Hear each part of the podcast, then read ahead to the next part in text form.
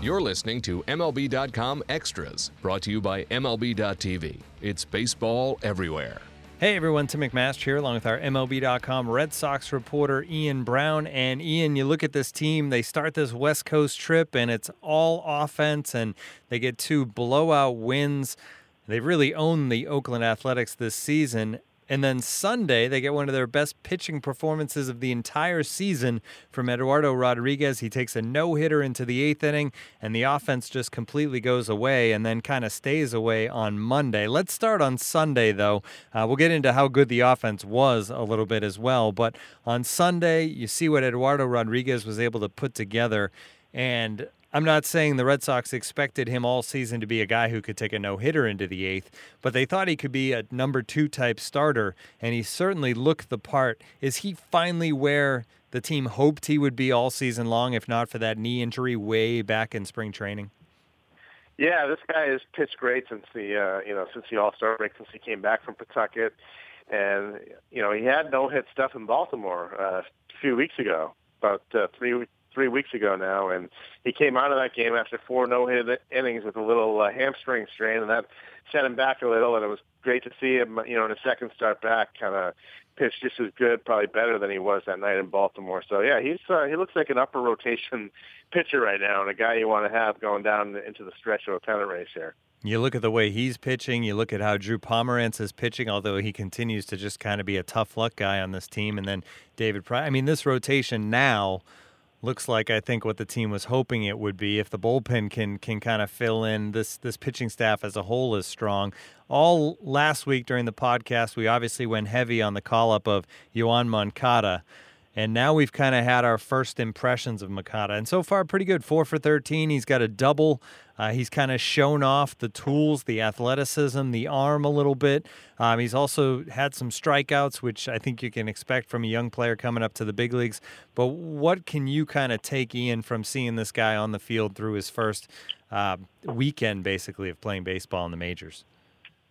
Yeah, one of the most eye-opening things you've seen is his arm strength from third base. I mean, the guy has a uh, a cannon of an arm, and I think there were some questions about his defense, but he's looked, uh, you know, to me, he's looked really good on defense and really comfortable at third base, and he, you know, I think that he can give him a real lift. You know, the interesting thing to follow is going to be, um, you know, when the guys start to develop a scouting report on him offensively, is he going to be able to adjust? You saw the Padres really expose him on Monday with curveballs, and he couldn't. Uh, he couldn't handle a bunch of curveballs from from Edwin Jackson. So you know, these are all things we're going to watch. And uh, it'll be, you know, right now he's playing every day against right-handers. It's going to be interesting to see if he can sort of uh, keep that job, or if uh, Travis Shaw is going to, you know, hit his way back into the mix, or just how this whole thing is going to unfold here the next few weeks, the final few weeks of the season. You mentioned Edwin Jackson, and the whole team had trouble with Edwin Jackson. Eleven strikeouts um, for Jackson in that game for an offense that looks so good on Friday and Saturday in, in Oakland, and Edwin Jackson's not a guy that you expect to be able to come out and, and do that sort of thing. What has suddenly happened to this offense? Just everybody suddenly cooling off at once?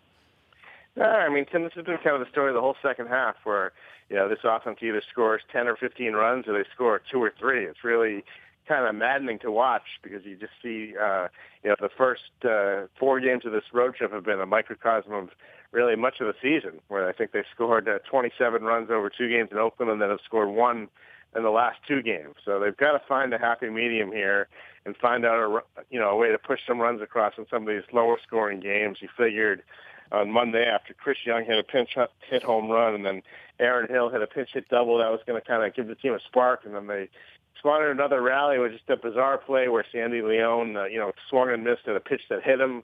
Uh, it would have been a pass ball if it hit, if it didn't hit him, but uh, well, as soon as the ball hits him, it's a dead ball. It's just kind of indicative of the way things have sort of gone for this team uh, a little bit over the last few weeks. You mentioned Travis Shaw, and obviously, you know the the battle to maybe get back some of that playing time at third. He could also see more time in the outfield, right? I mean, I don't know how much room there is there as well. But uh, you have an article up right now, Ian, about the, the possibility of Travis Shaw roaming the outfield a little more. Yeah, I mean, they're just trying. I mean, he had a monster game on Friday night. Uh, it happened to be the same game Moncada was called up, and they had already said Moncada was going to be making his debut the next day. So Shaw sits even after having five RBIs on Friday. Of course, Hanley's been so hot also.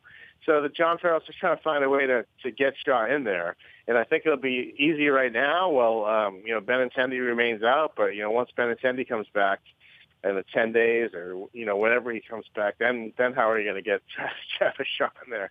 So I don't think it's a certainty that Moncada, I think Moncada's really going to have to earn um, that playing time. He's really going to have to hit here because, uh, you know, if he looks exposed or just like the inexperience is getting to him, I could see them going back to, uh, going back to Travis Shaw if he wants to get on another one of those little hot streaks that he can get on.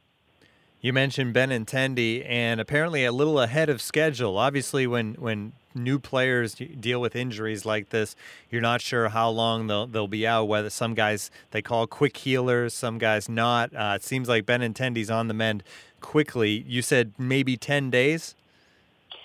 Yeah, I could see something like that. I mean, uh, he's already getting back into baseball activities here. He's been he took batting practice with the team yesterday. He got a knee brace on today that will help with some of that lateral movement, and uh, you know I know he's not going to return on this on this road trip, but I could see uh, you know things keep progressing. Maybe by next week he's he's ready to to get back into it here. So you know, the 22 year old bones tend to heal a lot quicker than uh, you know than when you get a little older. So he's got youth on his side here, and he seems encouraged by the way he's feeling. And uh, you know, this is a really good sign because he was really helping this team out uh, before he got hurt. We were talking early on about you know the rotation and how it seems to kind of be rounding into form here. Uh, the bullpen gets Koji Uehara back. How big a lift? How needed is he at this point? Because some of these guys in that bullpen, in the, the middle relief roles, seem to be kind of getting to that point where they're pitching on fumes here late in September, and, and this team needs that fresh arm. Yeah, no, Koji is, is big for this team. If he can give them any kind of lifts here, um, and locate that that splitter. You know, he's throwing about 86, 87 now. Uh, doesn't throw quite as hard as he used to, but if he can swap that thing and put it where he needs to and get the sink on it, you know, he's got the experience. He's not going to get rattled by any situation. He could be, uh, you know, he could be a really important piece of this team down the stretch. So it's important that they get uh, that they get Koji going here, and uh, you know, we could see Koji pitch as early as tonight. I know John Farrell said he's going to use him in probably two to three low leverage situations before he's kind of puts him back out there, uh, you know, with the game on the line. So we're gonna have to see how it goes. But he, Koji was pitching pretty well there right before he got hurt. So hopefully he can uh, he can pick pick up from where he left off there. Yeah, low leverage situations is easier said than done, I think, but maybe the Red Sox can put up another 12, 13 run game and they can get him out there. One more thing I wanted to touch on with you, Ian, in this podcast is this is the time of year where all 30 teams unveil their Roberto Clemente Award nominees. Um, it's become a very important award in Major League Baseball about what players do off the field as far as helping the community and, and kind of giving back. And this is an award the Red Sox have had some great nominees in the past. Tim Wakefield's won it. Uh, they've had guys win this award. Brock Holt is the 2016 nominee for the Red Sox. What does Brock do away from the game of baseball to help out around Boston? Yeah, Brock is one of those guys. He does everything, Tim. Know, the team. Uh, if the team has a cause, you can be pretty sure that uh, Brock Holt is doing something to support it. He's the team's co-captain for the uh, for the Jimmy Fund. Um, he's the leader for their home base program, which helps uh, you know uh, military guys who are having like post-traumatic stress and things like that.